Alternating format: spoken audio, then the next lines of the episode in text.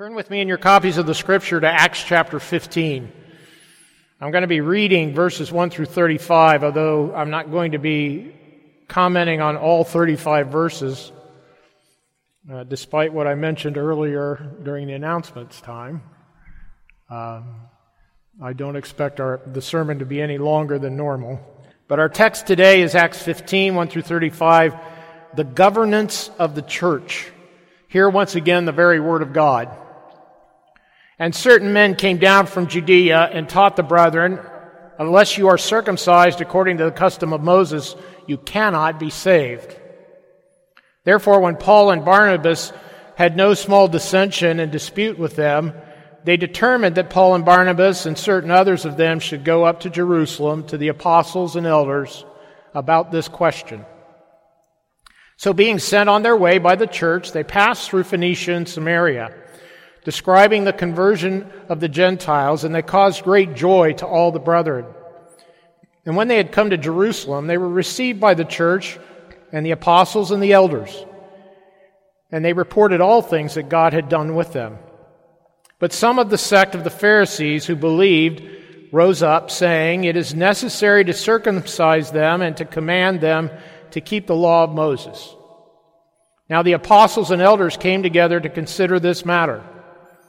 And when there had been much dispute, Peter rose up and said to them, Men and brethren, you know that a good while ago God chose among us that by my mouth the Gentiles should hear the word of the gospel and believe. So God, who knows the heart, acknowledged them by giving them the Holy Spirit, just as he did to us, and made no distinction between us and them, purifying their hearts by faith. Now, therefore, why do you test God by putting a yoke on the neck of the disciples, which neither our fathers nor we were able to bear? But we believe that through the grace of the Lord Jesus Christ, we shall be saved in the same manner as they. Then all the multitude kept silent and listened to Barnabas and Paul, declaring how many miracles and wonders God had worked through them among the Gentiles. And after they had become silent, James answered, saying, Men and brethren, listen to me. Simon was declare, has declared how God at the first visited the Gentiles to take out of them a people for his name. And with this, the words of the prophets agree, just as it is written, After this I will return and I will rebuild the tabernacle of David, which has fallen down. I will rebuild its ruins and I will set it up, so that the rest of mankind may see the Lord even all the Gentiles who are called by my name, says the Lord who does all these things. Known to God from eternity are all his works. Therefore, I judge that we should not trouble those from among the Gentiles who are turning to God, but that we write to them to abstain from things polluted by idols, from sexual immorality, from things strangled, and from blood. For Moses has had throughout many generations those who preach him in every city, being read in the synagogues every Sabbath. Then it pleased the apostles and elders with the whole church to send chosen men of their own company to Antioch with Paul and Barnabas, namely Judas, who was also named Barsabbas, and Silas, leading men among the brethren. They wrote this letter by them. The apostles, the elders, and the brethren to the brethren who are of the Gentiles in Antioch, Syria, and Cilicia. Greetings. Since we have heard that some who went out from us have troubled you with words unsettling your souls, saying you must be circumcised and keep the law, to whom we gave no such commandment, it seemed good to us, being assembled with one accord, to send chosen men to you with our beloved Barnabas and Paul men who have risked their lives for the name of our Lord Jesus Christ. We have therefore sent Judas and Silas, who will also report the same things by word of mouth. For it seemed good to the Holy Spirit and to us to lay upon you no greater burden than these necessary things that you abstain from things offered to idols, from blood, from things strangled, and from sexual immorality. And if you keep yourselves from these, you will do well. Farewell. The grass withers, the flowers fade, but the word of our Lord stands forever. Let us pray together. Father in heaven, as we come to this portion of the book of Acts, where the elders and the apostles of your church in the first century gathered to, to deal with a dispute that had arisen in the church, we thank you for this example on how you govern your church through men whom you've delegated authority to. We thank you, Father, that this example is here for our learning. And we pray, Father, that we would be faithful to it as well as we look to elders to govern us in the church. This week, as the General Assembly meets, Lord, we pray that you would bless the men who gather to do the work of the church, that they would be men given to your word, they would be humble men, men realizing that the work that they do is that which they will be held accountable for in your presence on the last day. Give them strength and be merciful to them, Lord. Give them wisdom and courage. And we ask these things in Christ's name and for his sake. Amen. Well, brethren, as you've heard during the announcements this morning, our denominational General Assembly meets this week in Greensboro, North Carolina. And it's our practice here at Trinity to send our contingent of elders, one teaching elder and two ruling elders, to represent our church and our presbytery at those meetings. Since Elder Hill is still recovering from surgery, we've commissioned ruling elder Floyd Johnson from Middlesboro to join us. Elder Johnson will be serving on the Committee of Commissioners for Covenant College, while Shay Fout and myself will be serving on the Bills and Overtures Committee of Commissioners. There will likely be between 1,200 and 1,800 commissioners from the 85 presbyteries and 1,545 churches in our denomination. The meetings will take place beginning tomorrow morning at 10 a.m.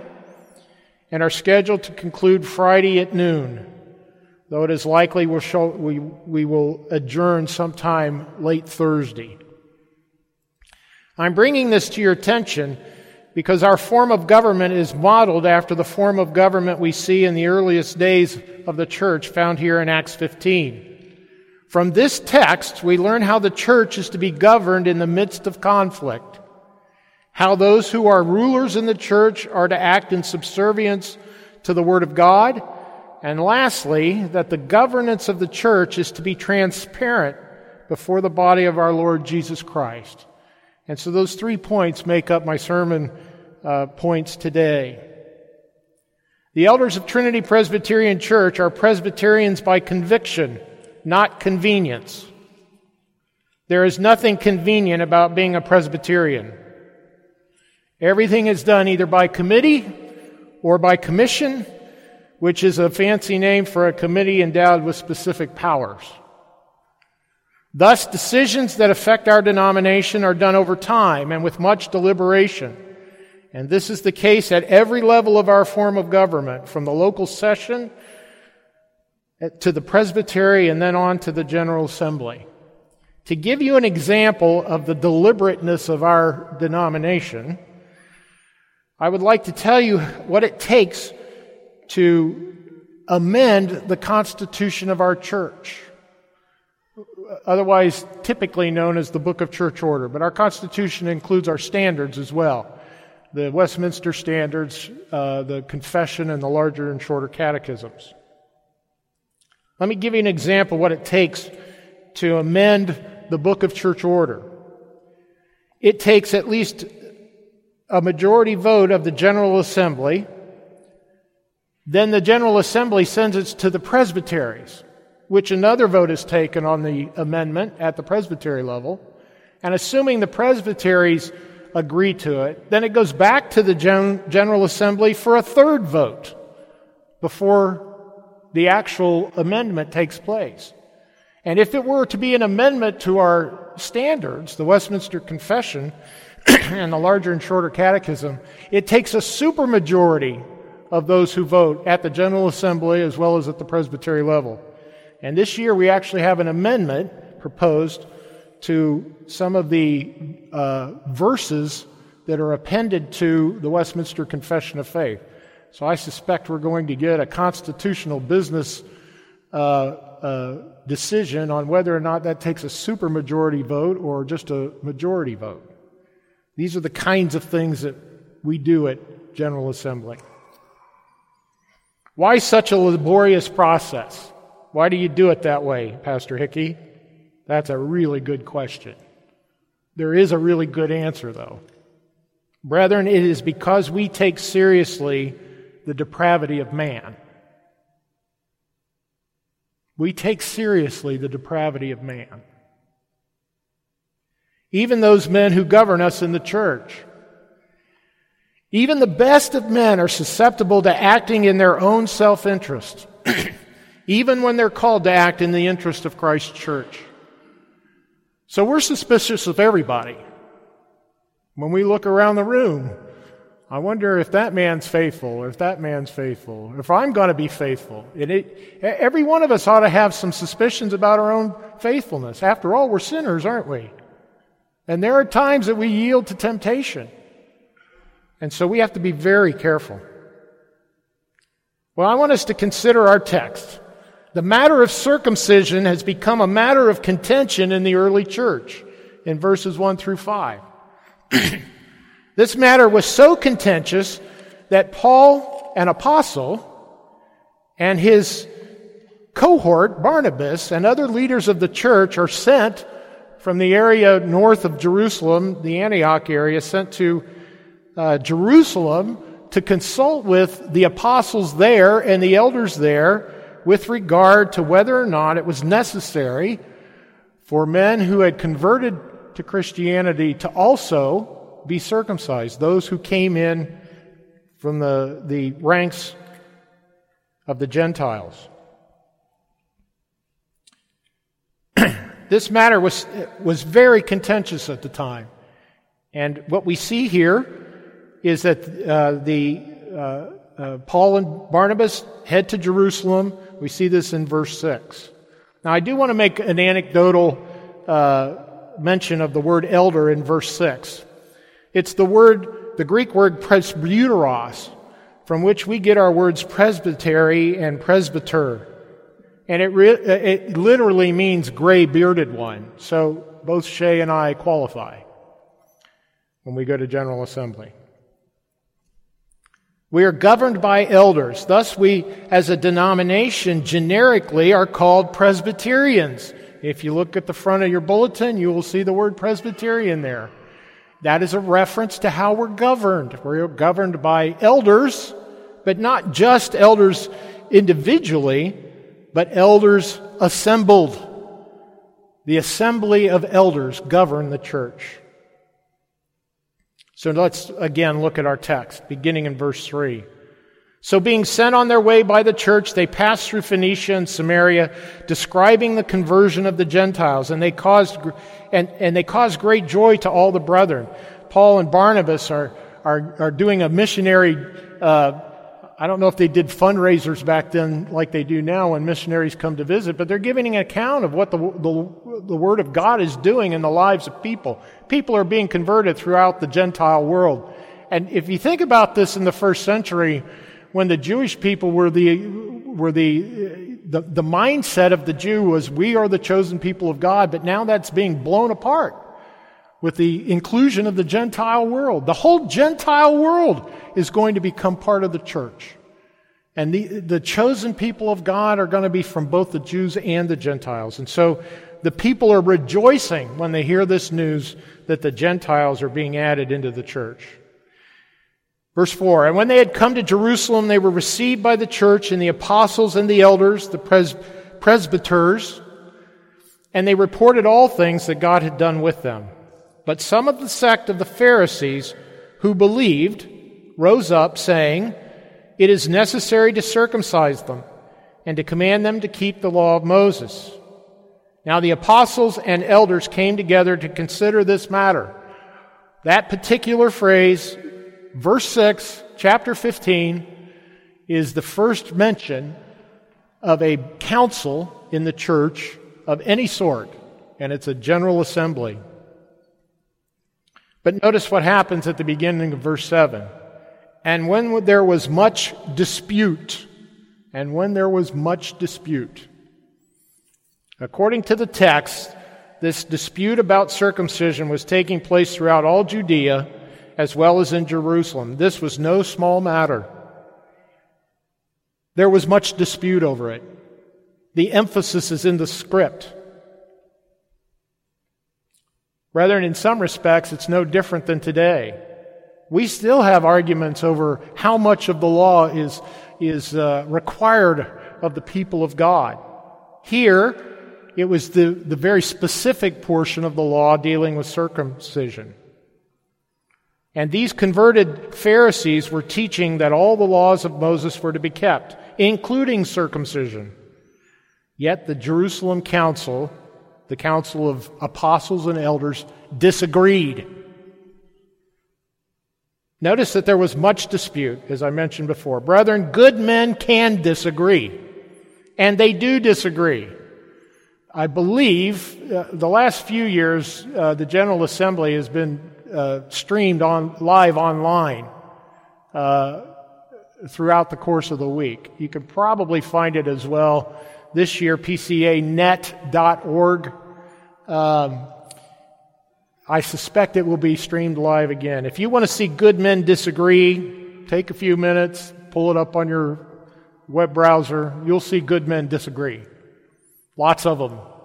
1,200 of them. And they do it in a very orderly way, which is kind of nice. But consider the men in attendance at this first church council.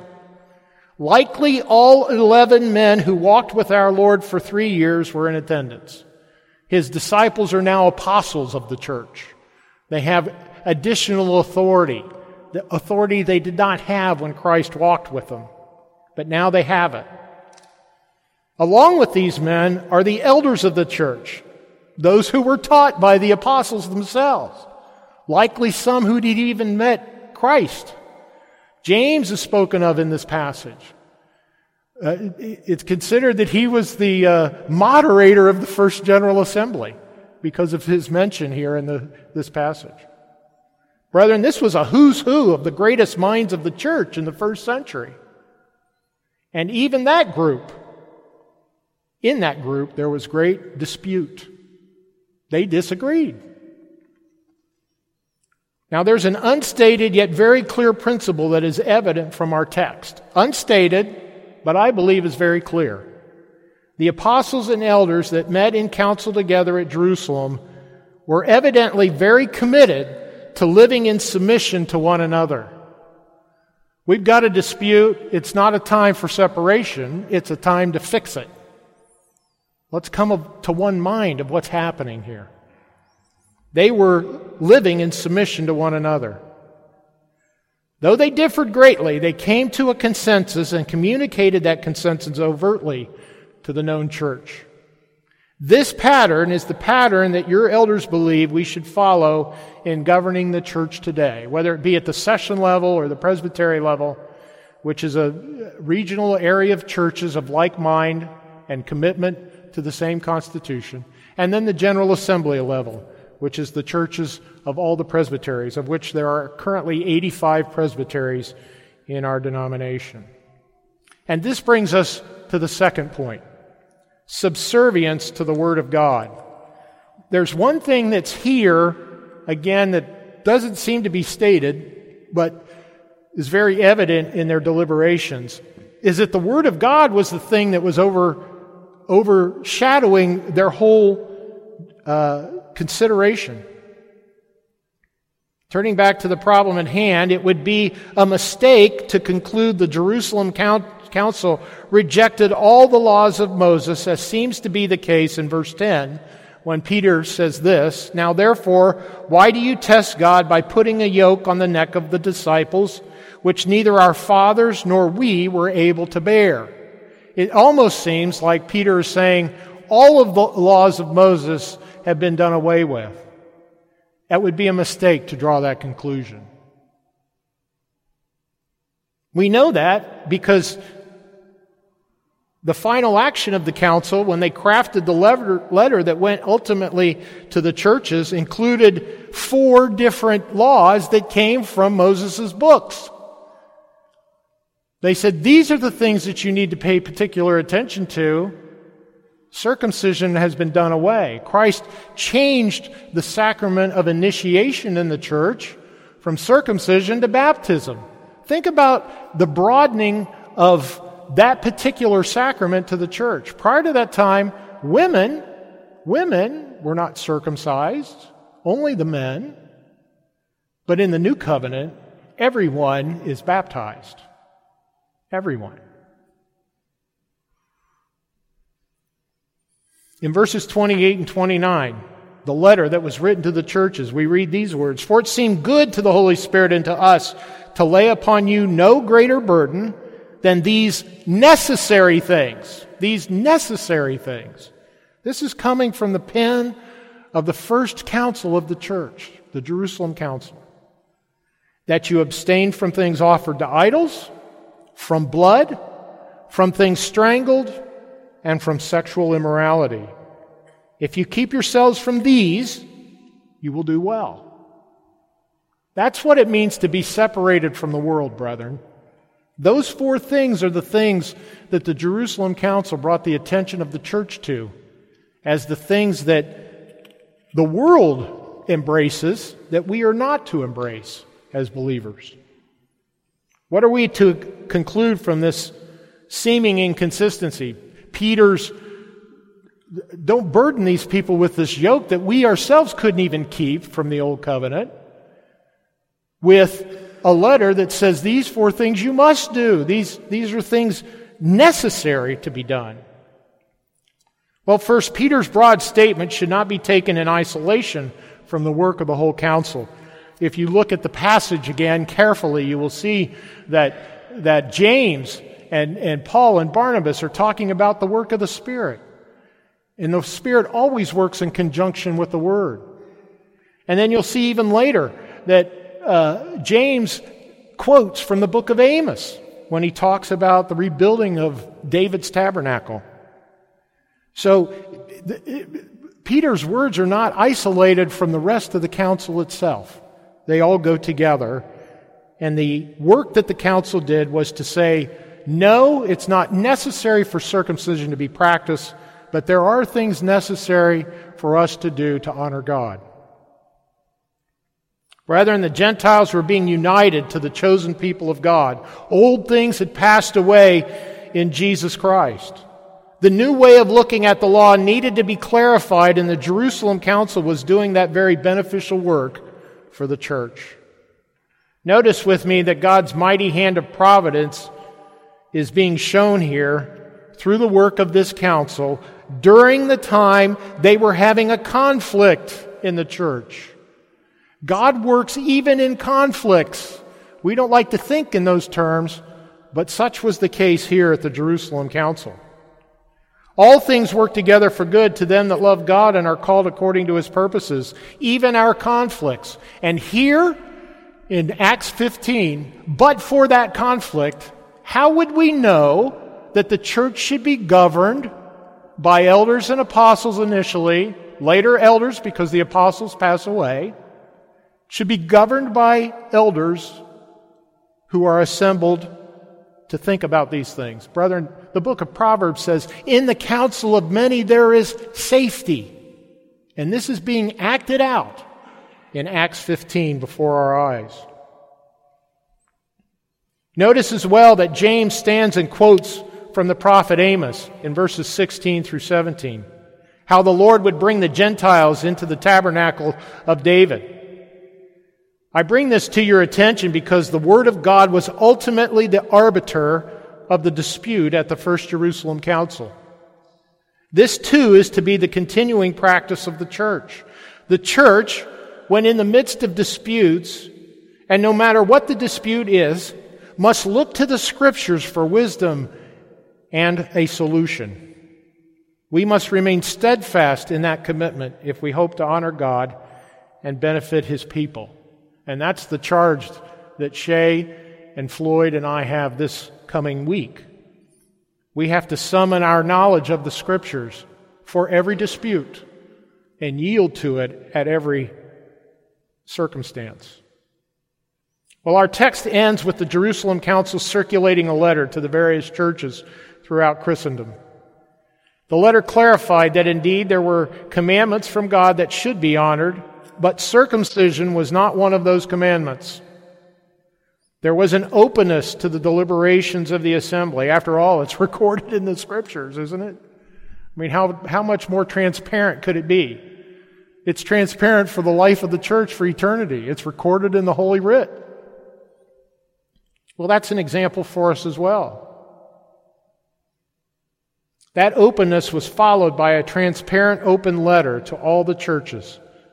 Brethren, when Jesus did his mighty work of redemption for the church, he did it openly and publicly. Nothing was done by stealth or in secret. His commandment to his church was and is to shed light on the darkness of this world.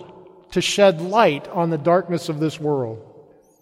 Satan and his minions love darkness rather than light. Light always shows us our sins and, and the consequences of our sins. Brethren, it's hard to endure, but it's good for us. Light shows us our sin and the consequences of our sins. How can we repent unless we know how we have offended God and His laws? And that's what light does, and that comes from transparency. How shall we overcome our sins unless it ex- is exposed to light? In the case of the Jerusalem Council, its deliberations have been recorded for all eternity in the very Word of God. The letter that was sent to the churches of the first century has become the instructions for that century and for us as well. What was necessary then hasn't, hasn't faded away. It's necessary for us as well. And the example of how the church is governed in the first century in the midst of conflict has become the model for the church throughout the millennia. Light was brought to bear on the conflict. And within the church, that light became the light of the world as God teaches us how to govern the church. And this brings me to some applications. There's only two, there are only two people in this whole room that are going to be at the General Assembly this week that I know of, unless somebody happens to be traveling through North Carolina and wants to stop and see the deliberations. They are open to the public, by the way. There's a whole section of the hall set aside for those who just want to come and observe. And generally, there's, I don't know, 50 or 60 people there to observe uh, throughout the course of the, the assembly. Some are church reporters for websites like the Aquila Report. Uh, some are uh, observers from other denominations, maybe pastors who are looking to move their credentials from one denomination to the PCA. Others are family members of the commissioners. Some are just local uh, PCA uh, members who want to see what's going on, want to uh, see the deliberations. Others may have uh, something Uh, one of the one of the overtures or maybe something that's being brought to the docket is of importance to an individual, and they'll show up to, to watch as well. And there's a, a, a whole section set aside for those folks. But most of the people there are men like Shay and myself, elders in the church who are there to do the work of the church, to deal with disputes, to make decisions,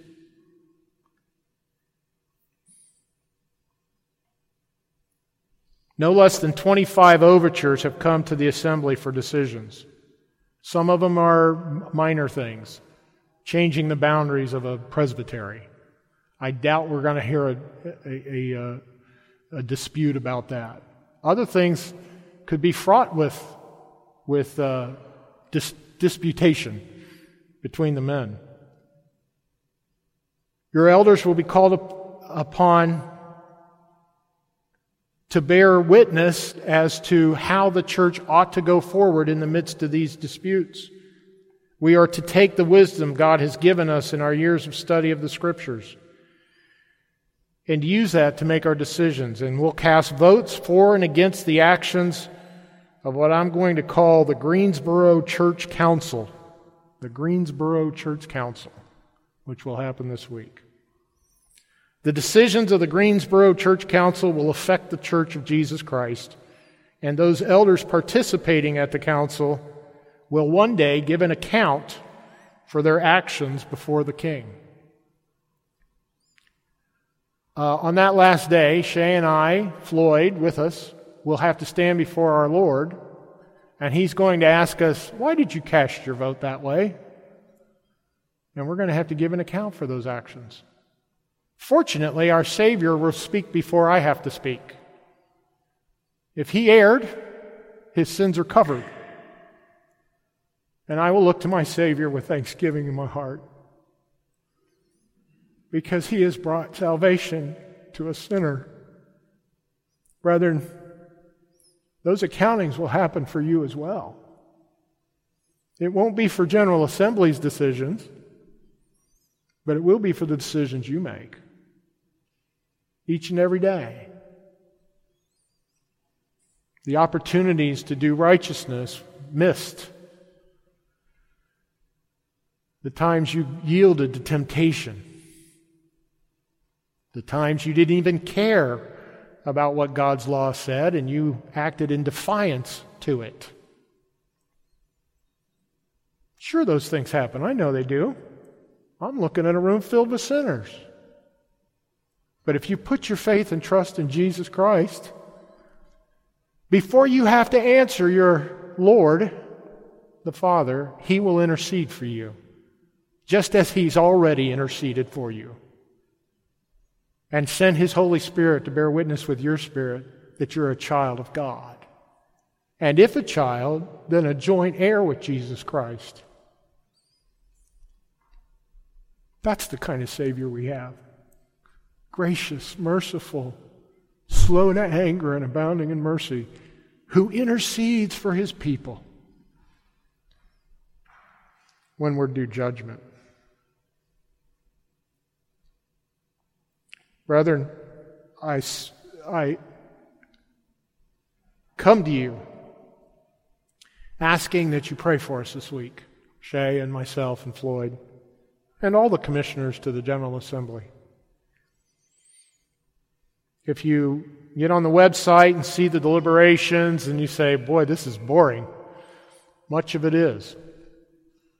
But at times there are things that are not so boring that need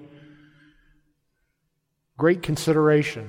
Much of that work will be done in the committee that Shay and I will serve on, the Bills and Overtures Committee, where the tough issues come up first. That committee then makes a recommendation to the body of the whole, whether to vote something up or down. Sometimes there's division at the committee level, such that uh, it becomes very tense. And when that recommendation goes to the floor of the General Assembly, that the tenseness of the the division in the committee seems to, to, to rise again on the floor of the General Assembly. That's when we need your help. Pray for us. Ask God to give us wisdom and discernment, to make us humble men, to not go with agendas except to honor Christ, and to be faithful to that. That's what we plead for this week. I ask you also to uphold our families as we are away from them. They understand a little bit better, maybe, what we're going through. Uh, our wives, Shay and my wife Lori, Shay's wife Chris, my wife Lori, have endured these weeks for many years, so they know a little bit what we go through. But pray for them as well as they pray for us. And then lastly, I ask you to solicit God's favor on the whole assembly. That Christ Church might be strengthened, that his kingdom would indeed be advanced through the work of the General Assembly, and that his name would be upheld and exalted on earth as it is in heaven. Let us pray together.